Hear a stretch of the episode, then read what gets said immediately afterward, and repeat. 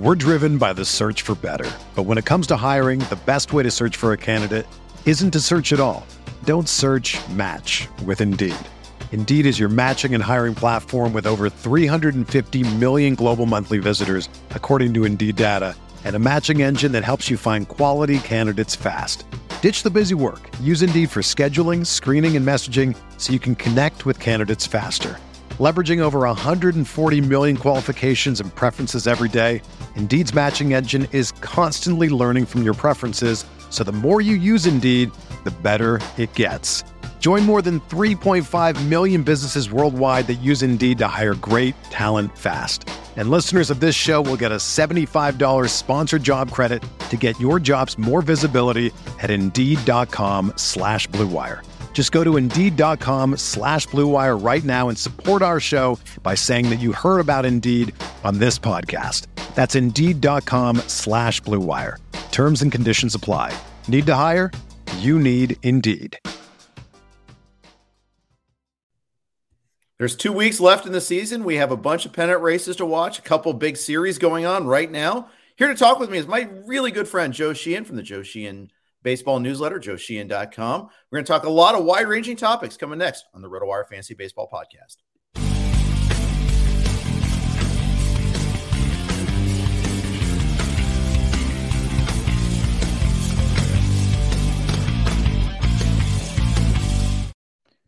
Hey, everybody, welcome to RotoWire's Fantasy Baseball Podcast, brought to you by the folks from Sorare. I'm Jeff Erickson here with Joe Sheehan from the Joe Sheehan Baseball Newsletter. Go to joesheehan.com or follow him on Twitter at Joe underscore Sheehan, and uh, you can check out all of his samples there. And hopefully, you want to subscribe. It's going to be a very busy time. Joe, I know pennant race, playoff season, you are a prolific writer. So this is a big time for you. I'm excited to come on here, Jeff, and talk college football with you today. Trojan, fight on. How those? How, how's Northwestern doing? Um, what time is it? Hey, yeah. Uh, who are you guys playing this weekend? Uh, Oregon State, uh, a late game, six thirty, nine thirty Eastern. Uh, six, yeah, well, I mean that's the Pac-12. We play we play nine, so that's part so of it. So does the Big Ten uh, now. It, yeah, I mean it's already the fourth week of the season, so this is when it really is supposed to start. So um, it's tough. I was there last year. Actually, the last SC game I went to was a year ago we got absolutely obliterated by Oregon State at the Coliseum. So a little bit of a revenge game this weekend. Yeah, that's right. I remember the game. That was the get Clay Helton fired game. Yes, mercifully. Yeah, um, they already look. A world's different, but you know the transfer portal, NILs, and all that. They can change things. You can turn on a dime really quickly. So it's not. So, but anyhow, they look really fun to watch. So good luck with that. Um, lots going on. Let's talk. I want to talk a little bit about uh, the just the Cleveland having a, themselves a heck of a week. First, finishing off the Twins. Now, like they, they're doing the same to the White Sox now in the first two games of the series so far this week. Yeah, I mean, we saw Triston McKenzie look fantastic last night, and that's yep. been a big part of the uh, Guardian success this year, where they've gotten pitching depth that I didn't know that they would have. McKenzie's taken a step forward. Bieber's gotten back to that uh, best pitcher, you know, one of the best pitchers in baseball level. Cal Quantrill's given them a, a, surprisingly good season. So I didn't think they had pitching depth, and those front three guys have been very good. I think you look at the bullpen where we knew about uh, Clase, knew about uh, James Karinchak, who was actually terrible in the second half last year, with a bunch of guys, Trevor Stephan and uh, Sam Hentges, Enyel De Los Santos. I just didn't think they'd be this good at run prevention because I didn't think they had the depth in arms. Now, whether it was a misread of the talent or what I think more, it's just underestimating the Guardians' ability to develop pitchers. Yes. I didn't think they were going to even be a 500 team. And they've actually, I would say they've run away with the division, but they held up. They've never been out of first place since like earlier in the season, since they caught the Twins. Twins caught them to tie about three weeks ago, but the Guardians have gone on this incredible run, took seven of eight from the Twins, now taken the first two from the White Sox, and basically locked up the division. Yeah, they, they eviscerated the Twins in that five game series, winning four out of five. Uh, Twins, they found ways to lose too. It was it was tough kind of watching that. Uh, and they've they've had their share of bad luck. Buxton being out yet again, t- trading for Tyler Mahle, uh, and then seeing him get hurt. You can relate to that one in Tout Wars there. Uh, just tough. It's it's tough. then you know, and then also they decided that it was okay to try to rely on Dylan Bundy and Chris Archer, and you know, you get what you get, and you don't get upset in that case.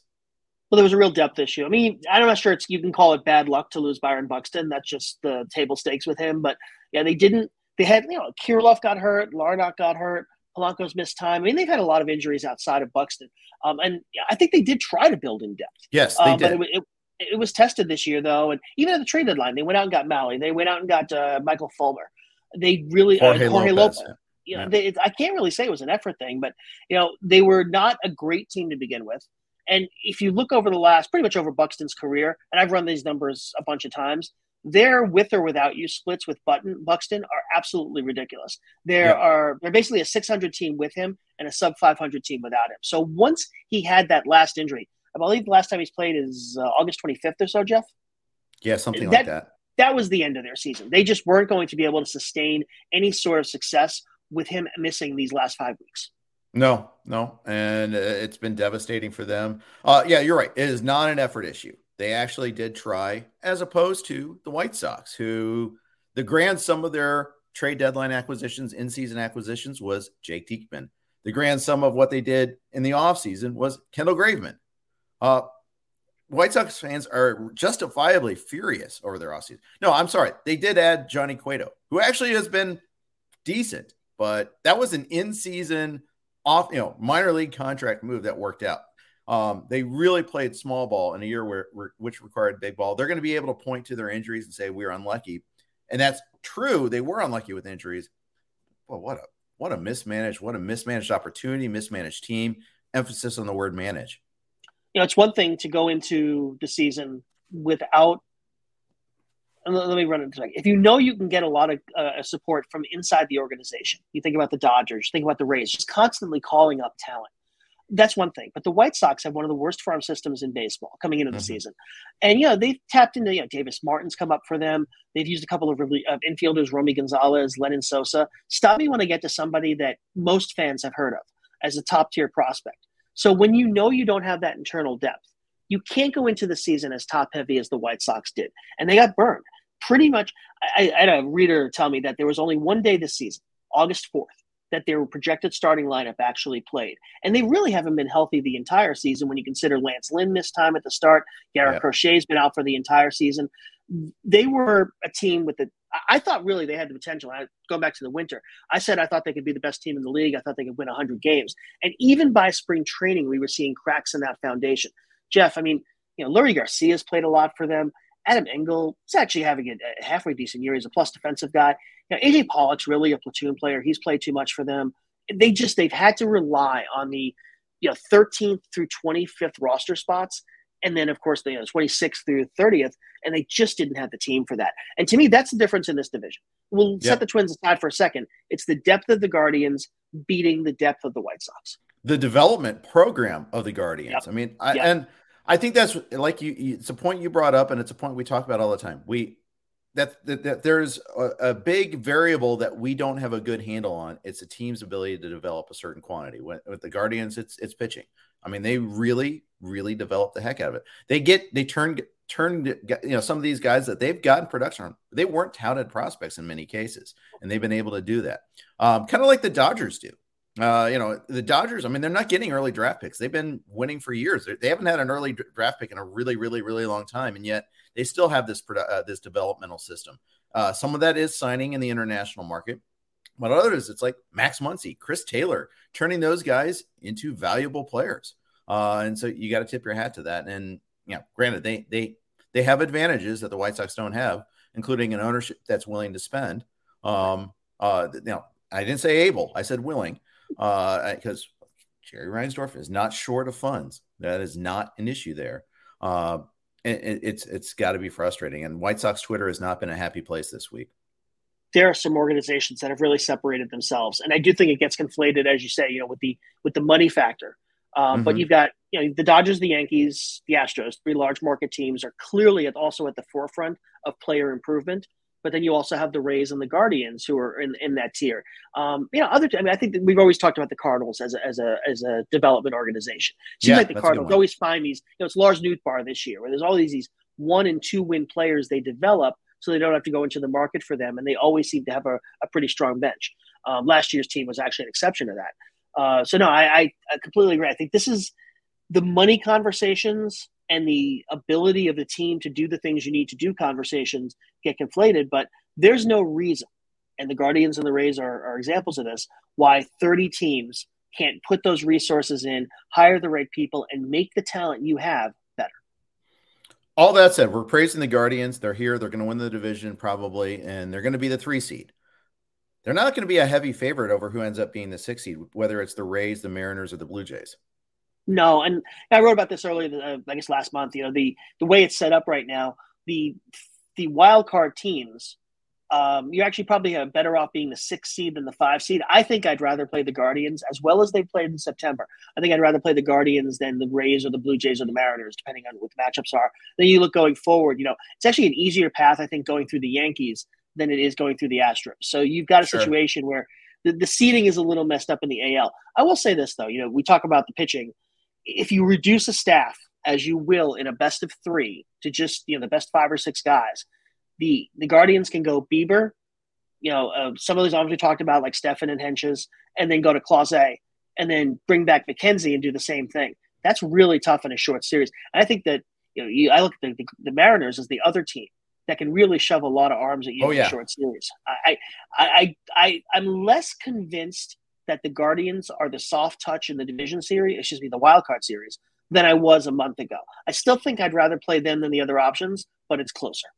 Yeah. Uh, and I, again, and you look at you know the Rays, and you see that the sum is greater than the whole of the parts. Right. I mean, it's it's definitely one of those where like, how do they do this every single year? And for a while, they were challenging the Yankees for the division. They fell off on that, but um, in fact, they they're kind of going through some tough times right now. In fact, in part because they've had a really hard schedule lately. Um, but yeah, you know, every year was like, what alchemy are they doing using this year to get that? Um, and they throw a ton of arms at you. They've lost a ton of arms this year, and yet they still throw a ton at you. They they're a development machine in their own right.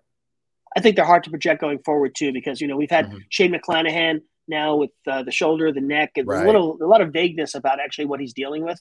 Um, question of what they're going to get from Tyler Glasnow is supposed to be back in the majors next week. Um, I, w- I did not think we were going to see him this year. You know, is he going to be maybe an opener for them? Can he be a four inning bulk guy, kind of playing that Ryan Yarbrough right. role? just with a lot more talent than Ryan Yarbrough. And then you mentioned, you know, the development. They've turned Jason Adam and um, Pete Fairbanks. Fairbanks has come off the DL has been basically unhittable. So yep. there's a there's an uncertainty as to how much depth they'll have, but we know they're going to have uh, depth. I just in that best of three, I think I and again if McClanahan's healthy, it changes the equation. But I think I'd rather be able to run uh, Luis Castillo and Logan Gilbert, or Alek Manoah and Kevin Gausman, or Shane Bieber and Triston McKenzie out there, sure. then count on the race. The Rays doing it with the eight or nine guys they might use. Yeah. The other thing too to watch with the Rays is I think it's vital for them to get to the four because you look at their home road splits. I mean, it's a massive difference. They are far, far better at home 49 28 at home, 33 39 on the road. This is a team that is much better equipped in their dome of a stadium and they, they, they play better there. Um, so that that's something to watch for too to see if they can do that. Now, currently, they are, I think they are the sixth seed, um, or are the Mariners? No, it's, uh, it's the Mariners. I'm sorry, I apologize. Uh, it's the, the Rays are the five, the Blue Jays are the four. They're playing each other this weekend. Big four game series starting tonight. Uh, they, they had a big one last week, and it was fun baseball to watch. It was really a good series. The the the Jays they saw this coming. They rejiggered their rotation to make sure their best starters were facing the Rays. So I thought that was interesting. Right, you can do that this time of year because you know that you know you, when you're playing the Orioles every third day, you know it seems like the Rays and Orioles, excuse me, the Jays and Orioles have played a lot, but yep. you know, I think that make because they can get separation this weekend that would pretty much lock up the four. Now that's slightly less important than it was because the news we got this week that the Canada you basically can go into Canada if you're not vaccinated anymore. So this the Jays getting that ruling, yeah, for sure, right, and, or or the Goldschmidt Arenado ruling if you want to look that far. yes, far that's ahead. true.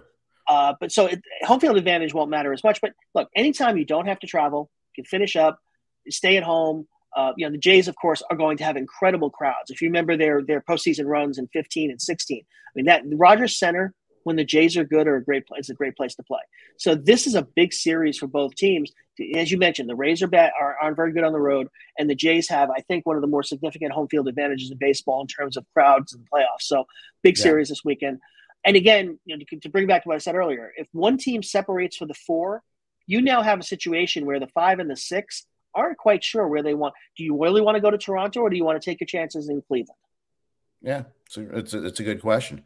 Uh, meanwhile, the Mariners, I mean, they still have a lot of home games left. Um, I I'd really like to see just for their the fans' sake that they get a home series for their first playoff series back that they've had such a drought. I think they would just go nuts. I think it would be just, you know, we saw at the end of the year last year when they had a sniffing chance at making the playoffs, how crazy the, the, the ticket sales went. We saw right at, you know, coming out of the All Star break when they had that big win streak and how they sold out that big series against the Astros. Now they lost that series to the Astros, but um, I, I want to see that. I want to see, you know, I want to see fan bases get hyped. I mean, that, that's why we're here. The Jays and the Mariners both would be crazy. Now, only one of them is going to get a home series, so we'll see. It's it's imp- it's a tough spot for baseball because you want. I would like to see any team that makes the playoffs get a home game, but yeah. you can't reasonably uh, play a best of three given the time constraints of the baseball postseason and have a travel day baked in. And you can't really do it without. I mean, you can't say well we'll have we'll travel, but without a travel day, you could have Seattle playing Tampa Bay. It just doesn't. It just doesn't work. So I'm with you, man. I, I think that would be a phenomenal uh, atmosphere. We've seen, I mean, not even their playoff teams. I mean, they've had good teams along the way during the stretch. They haven't been pathetic. They haven't been the Pirates or, uh, well, the Pirates. Uh, they, they've been good along this stretch of 20 years right. of, of, not making this. Also, you know, they've had Ichiro. They've had Felix Hernandez. We know that that's a great baseball town. So, no, I'm with you. I, it, it, looks like now we really only have one playoff spot up for grabs. The AL is pretty much set. But apologies to the Orioles. Yeah. Uh, but I, it's just about seeding now. And if the Mariners could actually squeeze them in a four spot, again, I think it'd be a phenomenal atmosphere. Notice we're not talking about the phenomenal atmosphere of Tropicana Field or uh, Progressive Field. No, no, we're not. Um, although you know, it's been a been a second for Cleveland that they've had a good. Well, they, that's not true. They played in 2020 and they got stomped by the Yankees. That's right. Um, that, but yeah, so you're right. Um, I'd like to see that. Uh, I'd like to see one of those. I'd like to see that hype playoff. What do you think about the new format? Uh, the the three home games for the uh, you know for the wild card round. Well, I think it's a necessity. You know me; I just assume have four teams in the playoffs, so yeah. everything is going to be a compromise for me. I think it does create some tension over the four seed versus the five seed, which is what baseball wanted. And I say, I don't think once you decide you're going to have this format, you just can't build in a travel day. So I don't really think there was much choice involved. Um, mm-hmm. I do think that not just that round, but they've taken an off day out of the division series. They've taken an off day out of the LCS round. Anything you can do that gets us away from the there's an off day around every corner format which is what we've had in the postseason for a while now, that forces yeah. teams to work their depth so that they can't just use their best relievers six times in seven games. I think that's a good thing. I think closer that you can get the playoff format to the regular season format helps the game. I agree. This is also a Dodgers comment, by the way. Um, yeah, absolutely, it helps the team like the Dodgers or the Astros, for that matter. The Rays, the Rays, the Dodgers, the Astros are the three teams I think of, and especially the Astros. How many teams have seven good starting pitchers? Exactly. Exactly. How are they going to work that in the playoffs? I, am kind of curious to see who. Well, Urquidy's out. That's one. That that's one. I think we can make that decision. But you know, who makes the cut and who's in the in the bullpen? I mean, I, am sure you know you you got Verlander and uh, you got Framber for sure in the rotation. After that, I think you can make and McCullers is almost certainly in too. Right now that I think about it. Urquidy's got more relief. Excuse me, not Urquidy. Uh, Javier has more relief experience. He's mm-hmm. actually go back to 2020 Dusty Baker used him in that kind of bridge long relief role, and he was actually excellent. So I, my my feeling is that in part because I mean they've already used him in that role uh, late this season. He's tandem with I forget if it was Brown or Verlander, but he's tandem in, uh, in September. So I think he ends up in the pen at least for the first round, and you know maybe they can rejigger it based on who's healthy and who's pitching well. Um, I want to see though, you know, is Urquidy buried or does Dusty turn him into another two to three inning guy? Because I know he's had some issues here, but he's still an above average pitcher. Um, yeah. and somebody who I've been a fan of for, for years. So I think he can still contribute. Let me ask you this: Would you put Hunter Brown on the roster? Yes, I would. He looks that dominant. It's crazy now. Like guys who barely pitched during the regular season end up on playoff rosters. We saw the Braves do this uh, last year. Strider was on the roster. Dylan Lee was on the roster. I believe Dylan Lee was. He ended up starting one of the games actually. They ended up using Tucker Davidson in the World Series. There's no connection anymore between the guys who got you there and the guys who pitch in the playoffs. If you think the guys who can pitch in the playoffs are better, yeah, this like this goes back to K Rod, but it was an yep. anomaly back then, um, and now it's it's a lot more common. they changed the rules. It used to be you had to fudge the 40 man roster to, to get a guy on. You had to put a guy on the 60 man and, and use that. That was how K Rod got on the roster, Francisco Rodriguez. They basically changed the rule a couple of years ago. Anybody who's in your organization on September 1st is eligible for the playoffs. So I was thinking about this in the context that the, the Guardians have a reliever named, it's not Claudio Vargas. I don't think Claudio Vargas is a, a different right handed reliever, but his name is Vargas. And he missed a couple of years but he shot through the system this year. Actually, was on the roster briefly um, before being sent down this year. Like I could see a guy like him showing up in the playoffs, and all of a sudden nobody's seen him all year. He's got really good stuff, and now he's taking big innings in the seventh in a playoff series. Carlos Vargas. Carlos Vargas. Uh, thank you. Yeah, uh, I, I had to pull it up, so you know it, it wasn't right on the top tip of my brain too. But you know that that's that that, that is the beauty of things. And if you look at uh, what he's done so far, uh, 12 to 2K to walk in AAA in a short sample there. But yeah, he could be a guy that could be sneaky about that there. So yeah, you know, uh, good pull. I mean, you're digging in the corners on that one there. Uh, before we keep talking uh, about that, a uh, quick note right from our Blue Wire sponsors that all of our podcasts are hired uh, are hosted on the Blue Wire Network.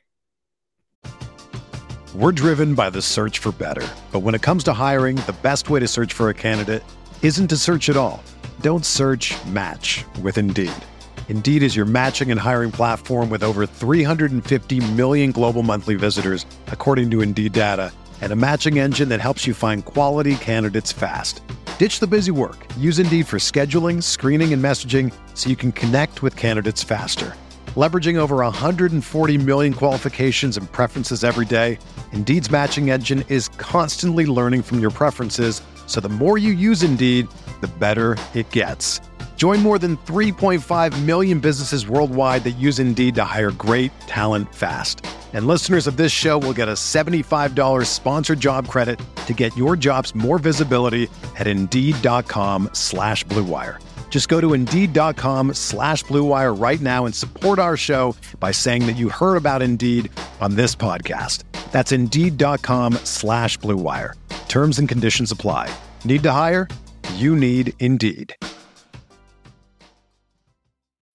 When you need mealtime inspiration, it's worth shopping Kroger, where you'll find over 30,000 mouthwatering choices that excite your inner foodie. And no matter what tasty choice you make, you'll enjoy our everyday low prices, plus extra ways to save, like digital coupons worth over $600 each week. You can also save up to $1 off per gallon at the pump with fuel points. More savings and more inspiring flavors make shopping Kroger worth it every time. Kroger, fresh for everyone. Fuel restrictions apply. Thanks for your indulgence on that. I'm Jeff Erickson. My guest is Joe Sheehan. Joe, you've got the baseball newsletter, and I know you're writing like 24 7 in the playoffs and even now. Um, what what have you got coming up for the last couple weeks? Are you just more, is it just all topical stuff, or is there any big, big pieces coming up too? Uh, well, I haven't written, uh, so I had a piece I was working on on the pitch clock and then MLB will announce the new the rule changes. So I'm still working on that piece. I want to get that out before the the season ends. Um, I also in, in, the winter I'll come circle back to the rule changes and we'll write about that. But the sure. pitch clock is one that I feel pretty strongly about. Not so much that I'm for or against it.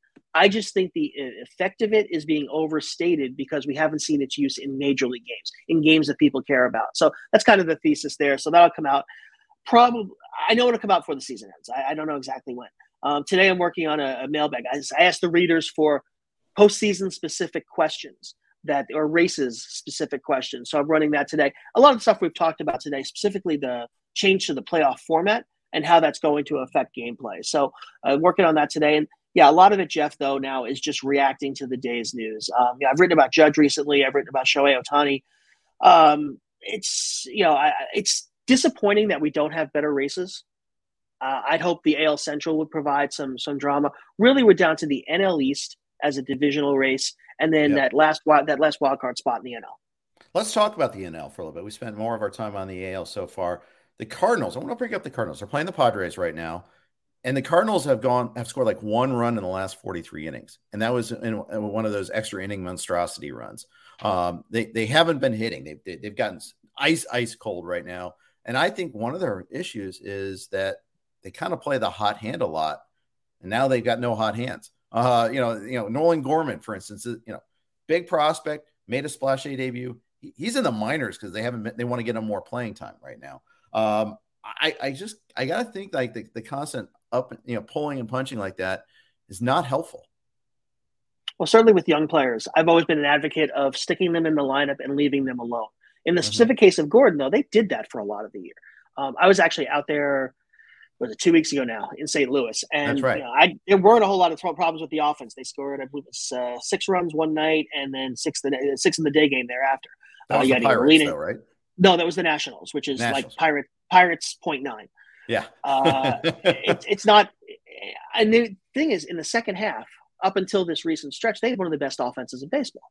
Um, they'd gone to Brendan Donovan and Lars Nootbaar at the top of the lineup, who were providing incredible OBP in front of Paul Goldschmidt and Nolan Arenado. It was as perfect a top four as you could find.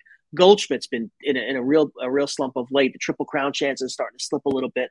Um, Arenado hasn't been hitting, um, and it wasn't a deep lineup because Dylan Carlson currently injured. I believe he's still out. Um, he, he came Gorman, back this week.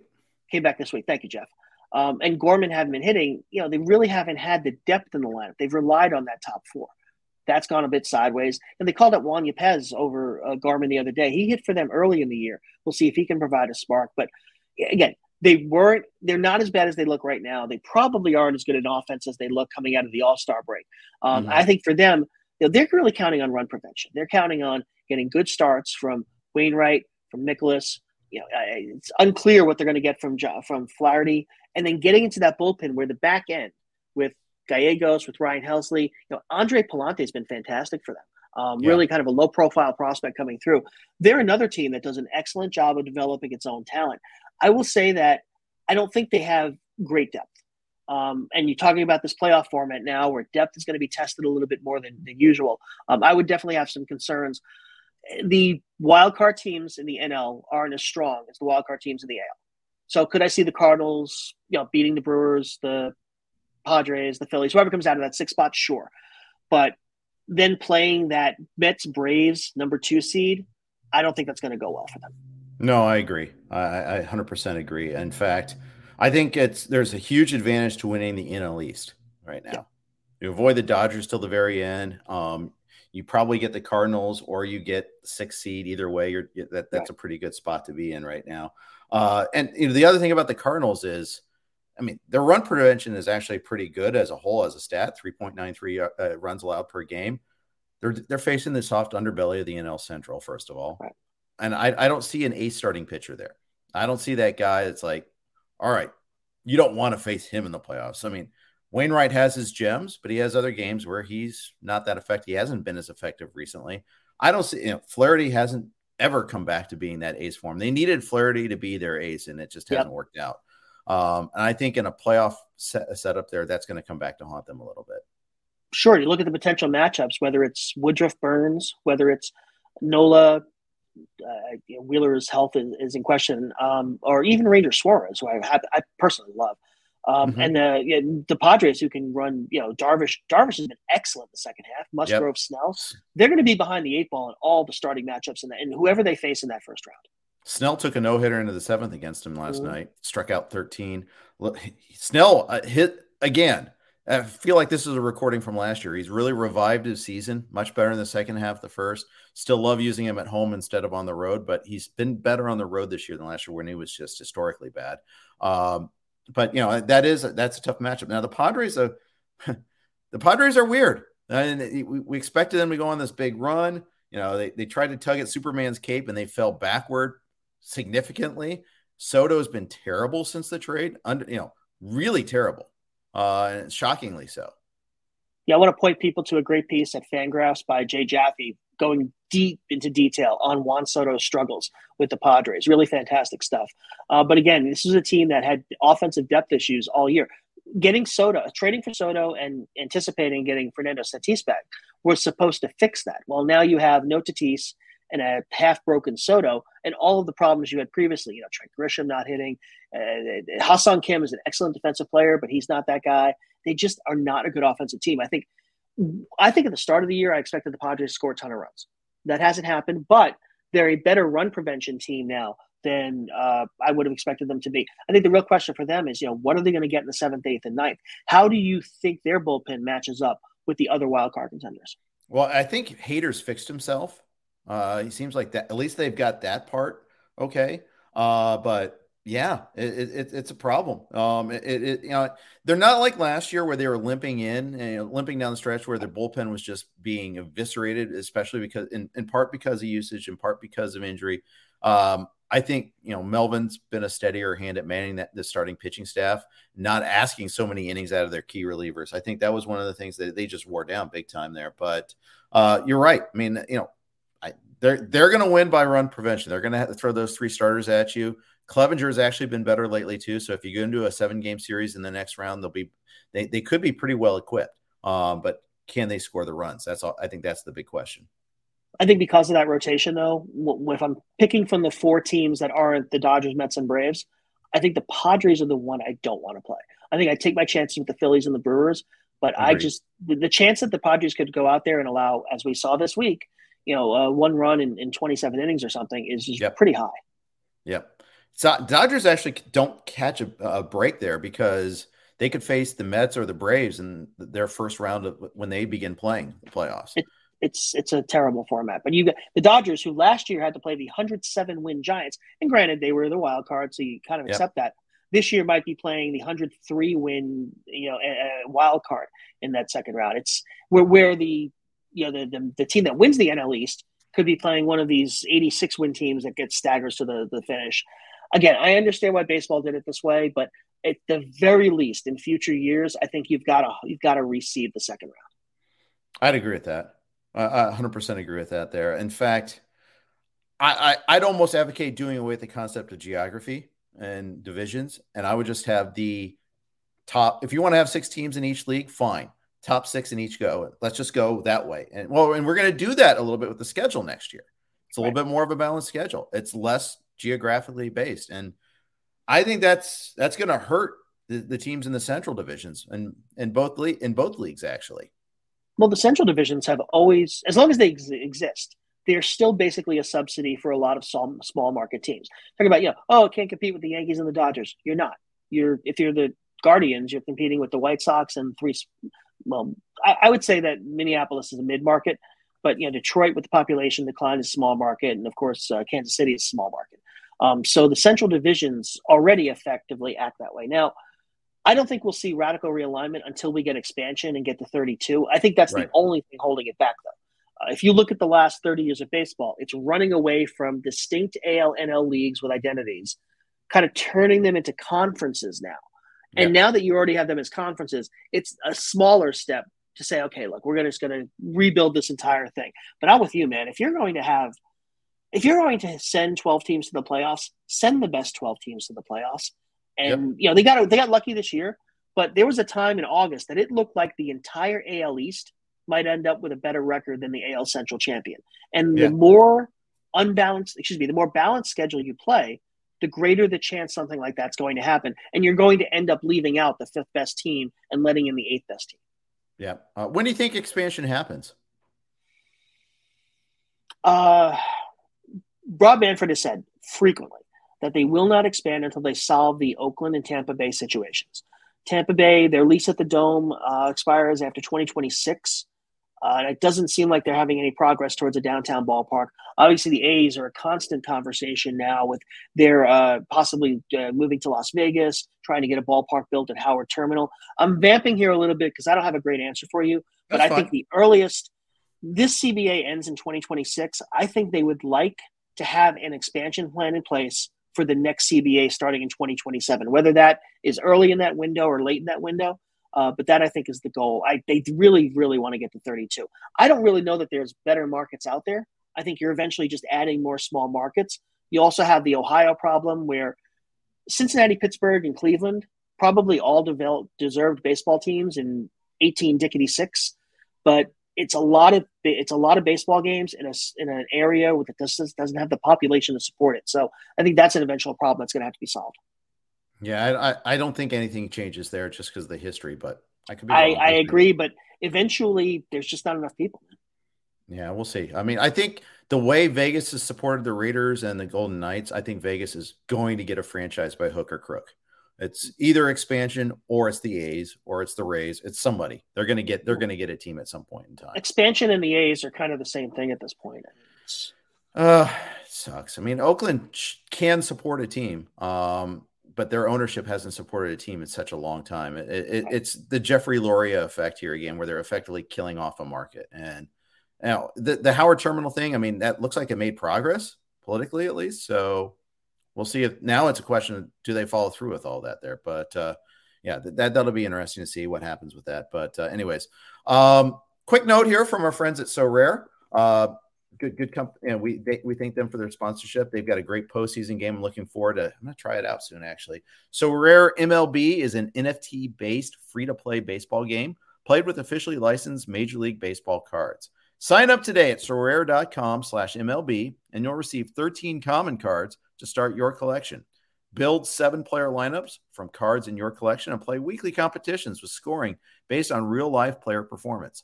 Compete for rewards with other fans around the world. For more information on gameplay and to sign up, visit sorare.com slash MLB. There's no better time to join Sorare than ahead of our postseason gameplay. I am looking forward to that there because uh, I don't do any uh, postseason fantasy right now, Joe. I I used to do our rankings and all that. And I used to do like a like a we do a side playoff pool or whatever. I don't do that right now. I've never heard of playoff fantasy. Um, I played in playoff NFL pools.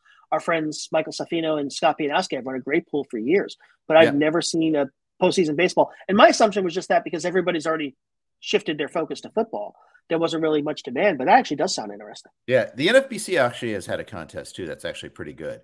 Um, nice. And it's about you know it's it's like like most playoff contests. It's bankrolling teams a little bit there. At the beginning, I think the NFBC requires you to take at least one player from every team, um, and then you but you have like a multiplier. So second round, if you've had if you get the right player and he goes through four rounds, you know you get that four x of a guy that really goes off. That that's that's nice. Now, I think uh, it's necessarily points based instead of categorical based. You right. can't really do that for the uh, playoffs. Not long, not a long enough run. So, um, it's just a different animal because you're, you're eliminating players and all that right. from the pool. I gotta pull this up. This sound I didn't know this existed. I gotta take a look at this. Sounds fun. Yeah, it is. It is a lot of fun. Wasn't I, I It wasn't that fun doing a playoff cheat sheet though, because because Ooh. of all my football work. It's just right. one more log on that fire, which is already a raging inferno. So, uh, plus you're watching Reds playoff game. Oh no, probably oh, not. Pipe down. So gratuitous. I'm just sitting here, have you invite you into my home. I miss you, brother. Take that swipe. Oh, how's the golf game going? Uh, Do you still sorry, have, do you have clubs out there? I brought them back. I actually played. I played five rounds in four days in Chicago during the summer. Yeah, that's and right. I, I have not played. I've not looked at them since I got back home, and I should. I'm I'm really close to a couple of courses. It just, yeah, I'm putting so much effort into the newsletter. It's really what it is. I'm just I'm working so much. I'm not taking the time to golf. And as you know, you know, it's it's if you play, you get better, and if yeah. you don't play, everything kind of recedes. And by the end of that trip to Chicago, I was I was hitting the ball really well. And that was two and a half months ago now. It was a great trip, but I you got to strike that work life balance, though, man. You got to get out there again. I like I like playing golf when I, am not. I don't enjoy going out and just playing with randoms. In part because I'm not that good. Um, I really enjoy you know the trip I took to Chicago, played with my friend Bill. I enjoy mm-hmm. the trips that we take out, whether it's the Myrtle trip that you know, I've missed or the old Cathlon trip in the in the summer in the in the winter. Uh, and I'm really looking forward to that. That might be the next time I pick up the clubs though. And you're now by far the best player in that group.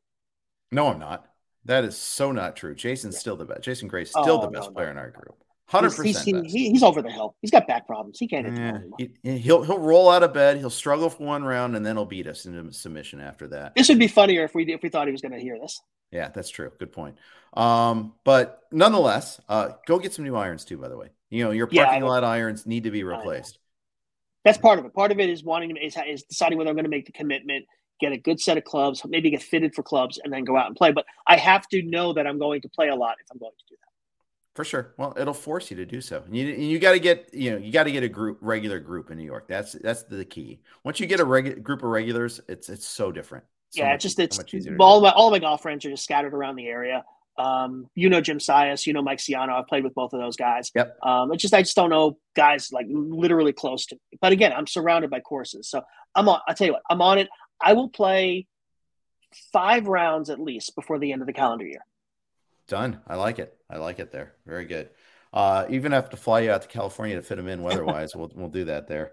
Um, so yeah, let's look at the Dodgers. I'm going to talk about the top teams here real quick. The Dodgers, for a team that was two days ago 59 games over 500 they've lost two in a row since but they're still only 57 games over 500 they've got a clear weakness the back end of their bullpen like if they get to the ninth inning do you trust craig kimbrel in a one run game in the ninth no in fact i was watching the we came up the beginning of the 5-1 game the other night against the diamondbacks and put on three base runners and then gavin lux made a great play behind him yeah. Uh, and i was saying you almost if you're a Dodger fan, would you rather see Craig Kimbrel melt down in September and take himself out of the leverage position in October or blow things in October? I think the best thing for the that can happen to the Dodgers right now is for Craig Kimbrel to completely explode, implode.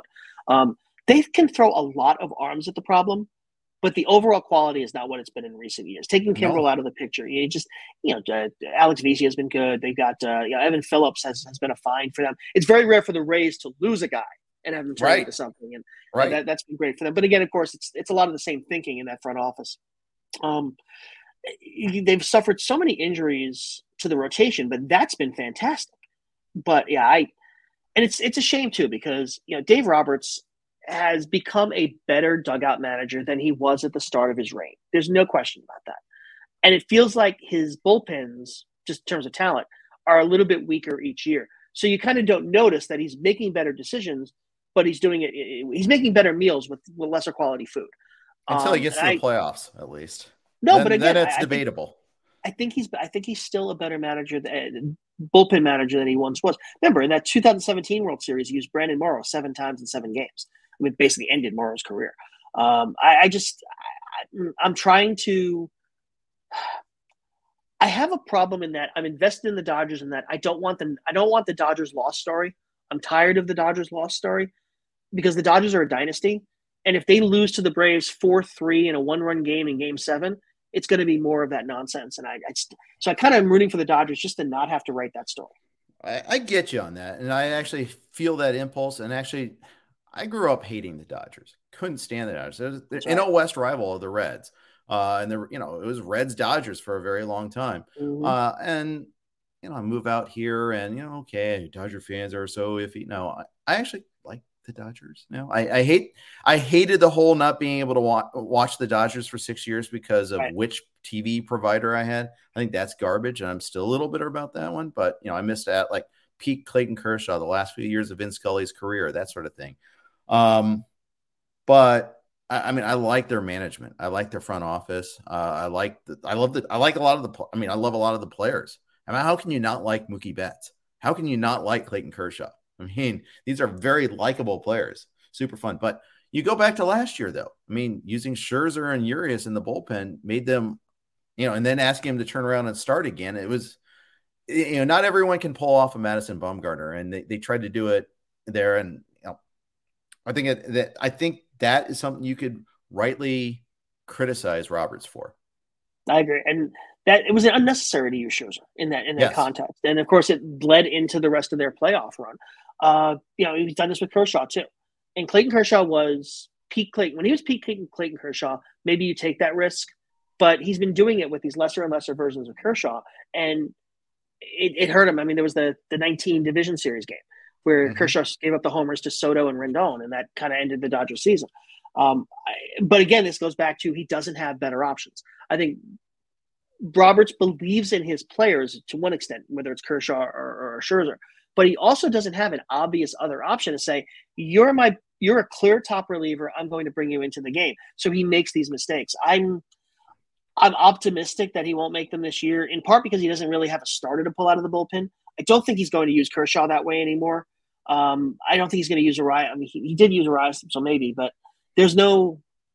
I don't know. I, I don't think he'll do it. I just think he's going to make do with the bevy of arms that he has you know, go with nine relievers and see what happens. I don't think he's going to pull a starter out of the pen. What do you do with Dustin May? I put him in the bullpen. Um, he can lose you a game right now more than he can win you a game. Yeah. There's an argument for not putting him on the, the division series, excuse me, the I'd division agree. series roster. Um, it's we still have two weeks left, so I kind of want to see how that develops. But there's he can he can go out there through two perfect innings, or he can not get a batter out right now. That's do you want to take that chance? Do you want to put him on the roster maybe in the hope, hopes that you get a low leverage situation You know, you, instead of using Hanser Alberto up 14 in the ninth, you use Dustin May and kind of get his feet wet and see if he can kind of get acclimated. But right now, there's a, a variance there, a range of outcomes that's just so massive. and he's, it's tough call. And he serves as a reminder that this is the normal path for guys coming back from TJS. That they don't come, you know, you're they're supposed to struggle initially when they come out. They're supposed to have command issues, and he does have command issues, command and control issues. 14 walks in 30 innings so far. Uh, last night didn't look great. He also got a little BABIP unlucky last night. Uh, but both some of the former bled, bled, bled into the latter, you know, falling behind in counts and then giving up medium contact, if not hard contact there. Uh, getting Gonsolin back would be huge for them. I don't know if that's going to happen either. Yeah, they, they, they shut him down for the rest of the regular season, and this is a, one of the situations where the, the, week off actually is going to have a fact. Have, have yeah, an effect. In, the context of the Mets Braves race, that's enormous. Talk about Spencer Strider's current situation. The Mets wanting to put as little on Scherzer and Degrom as they have to, so big deal there. But Gonsolin, you know, could they get away with you know Kershaw, Anderson, Urias? I mean, that works. Uh, yeah, so that's a that's an interesting matchup against the Mets because you know, the Mets are actually really set up to crush lefties. If you don't have a, a one good right-handed starter to run at them, that's that really evens out that series a little bit. So yeah, I'm not right. sure I've seen. I cannot think of a playoff team that didn't have a credible right-handed starter in recent years. Yeah, uh, it, it's really wild uh, to see how left-handed they are. Um, it, it, until until you actually like sit there and point it out, you're like, oh, I never thought of it that way. Well, because Gonsolin had been there for most of the year. Now yeah. there's a question of whether what they're going to get out of him. There was an anticipation that May could step in. Um, you know, he hasn't really done some of the prospects that have not really taken that. Okay, I'm going to start game two with the playoffs role either. Right, right. And losing Buehler obviously is massive. Yeah, uh, and losing him for all of next year too, for that matter. Um, eh, that that that's going to be that's going to be tough on him. Tough on the Dodgers too. Tough on if you're in a dynasty league. Tough decision to make with him as well. Uh, oh, that's not that's not hard for me at all. Yeah, I've got one year where I know I'm not going to have him. I've got one year where he's going to be limited innings and, and uh, almost certainly that's an easy cut for me. I, I, I sadly I kind of agree with you on that one there. Tyler Anderson, playoff starter. I mean, Question? he's been fantastic for them. Yeah, he he's has. been absolutely. He's been he's been great. I mean, that command. They, what is it? Uh, I'm sorry, Jeff. I'm I'm blanking, but they had him change the pitch mix a little bit. Um, I wrote yeah. about it earlier this year, and I'm blanking about it. But that's again talk about player improvement. Yes, that's a yes. free number two starter out of out of nowhere. I think the real key is going to be Urias, though, not just from a performance standpoint, but from an inning standpoint. Like Clayton Kershaw in a playoff context, is probably not going to go deeper than the sixth. He's just not right. wired for that. I know he went seven innings against the, the Diamondbacks the other day, but he's going to be a five, six inning guy. Urias is the one guy I think could get, get them into the seven, take some of the pressure off that bullpen, which again is going to have volume but every single decision is going to be fraught with is this the right guy? So I think they need Urias to pitch them into the seventh to give the, Dave Roberts some easy nights. And to a certain extent, your best relievers are going to be your lineup. If the Dodgers can get score six, seven runs, which we know they can do, that takes a lot of pressure off Dave Roberts as well. You know, it's it's a lot easier to manage a bullpen in a seven-one game than a two-one game. Hundred percent agree. Uh, and that that is likely outcomes. But hey, you face Degrom and Scherzer in a round right. in a playoff round. I guarantee that Braves too, for that matter, and the Braves, I mean, they're going to score their, their, share of runs. That that's going to be wild. Uh, yet the Dodgers lead baseball in run prevention, three point one eight yard runs per Actually, the Astros are beating them, three point one seven. Uh, so the two of them, I mean, they're just they're ludicrous. They're they're ridiculous franchises. That's the matchup we all want, right? I mean, with yeah. respect to the Yankees and Aaron Judge and the great story that is, the Mets have been a great story this year.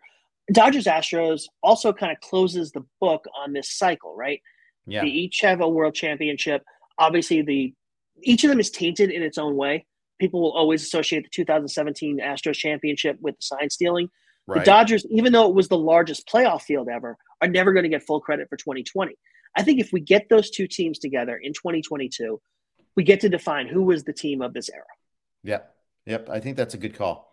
Um, and you know, not that they're going to be done after this year. they're going to no. be well set in the future too. Is the funny thing. Uh, but yeah, uh, it, you're absolutely right about that one there. Having said all this, we're getting Phillies Rays or something now, right? We're the 2008 Remax, or I'm going to say Brewers, the Brewers will come out of nowhere and, and make a run. Don't sleep on the Braves again. Don't sleep on the Braves. Oh, I mean, I'm not. Yeah. Uh, I, I, it's just there. We know what they. We know. I mean, we know what they can do. We know uh, if Strider can give them lots of innings. Uh, if he, he's fully ready to go. I mean, they're. I mean, they're a scary run scoring team. I mean, you document, you know, team that homers the most still wins the most in the playoffs, and the Braves are that team. I think even with Strider, because I think people are sleeping on Charlie Morton.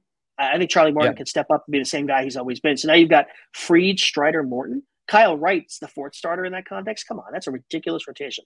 So even without Strider, or if he, let's say he has to go to the bullpen for a multi-inning role, I still think they've got the rotation to to, to, to do well. I, would be most concerned about, about the uh, back ending for them, back end for them. You know, Kelly yep. Jansen. We've been talking about Kenley Jansen every postseason for for ten years now. Um, I, I, worry a little bit about their bridge to Jansen as well. We saw Jesse Chavez get beaten yesterday uh, with the yeah. two run homer. Uh, Meneses, I believe, hit the home run off him. I, there's some shakiness in front, and that's what won for them last year.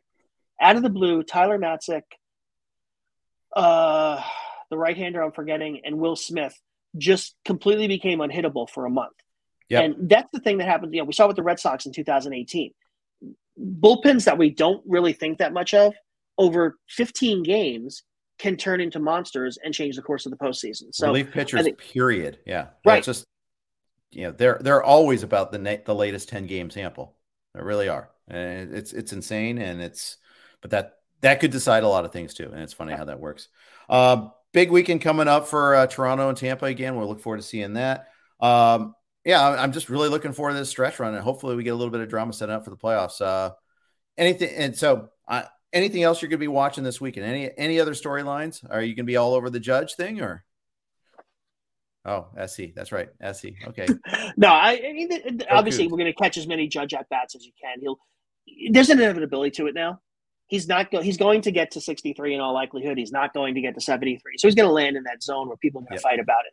Uh, but he's his at bats are really a lot of fun to watch right now. Oh he's yeah. so locked in. Lindsey Adler had a great piece about on the Athletic about you know pitchers talking about how locked in he is right now. So that's a lot of fun, and you know, uh, catching a lot of the great starters. I I want to see as much Ohtani. I believe he starts Saturday again. Yeah, I want to see as much of him as I can before the year is out because you know he's now done this two years in a row, and it is such a high wire act that we don't know how many more years he'll get to do it. Right, right, but right. Watching a guy throw hundred in the top of the first and hit hundred the bottom of the first, like I say, I was it's unreal for three years, and it's just this astonishing thing we get to watch. So yeah, Ohtani will be at the top of the list. Scott and I constantly are, you know, advocated that I shouldn't say argue, we agreed, advocated that he should focus on the hitting. Yeah, oops, yep. yeah. Yeah, he, he, he's such a unicorn. He's so amazing. I hope it spawns other Ohtanis. I hope there it spawns other two way players because the game's more interesting when you have that. Well, it's a fa- it was a failure of imagination on my part because I'd never seen it. We'd seen guys fail. We'd seen guys do it in limited roles, Kieschnick and Micah Owings, guys like that. But you know, I just I didn't see it. And I want to credit you know Ben Lindbergh, the ringer, never got off the Ohtani train. He was driving the Ohtani train from the start, and he was vindicated in the end. So you know, credit to Ben for his analysis there. Very good.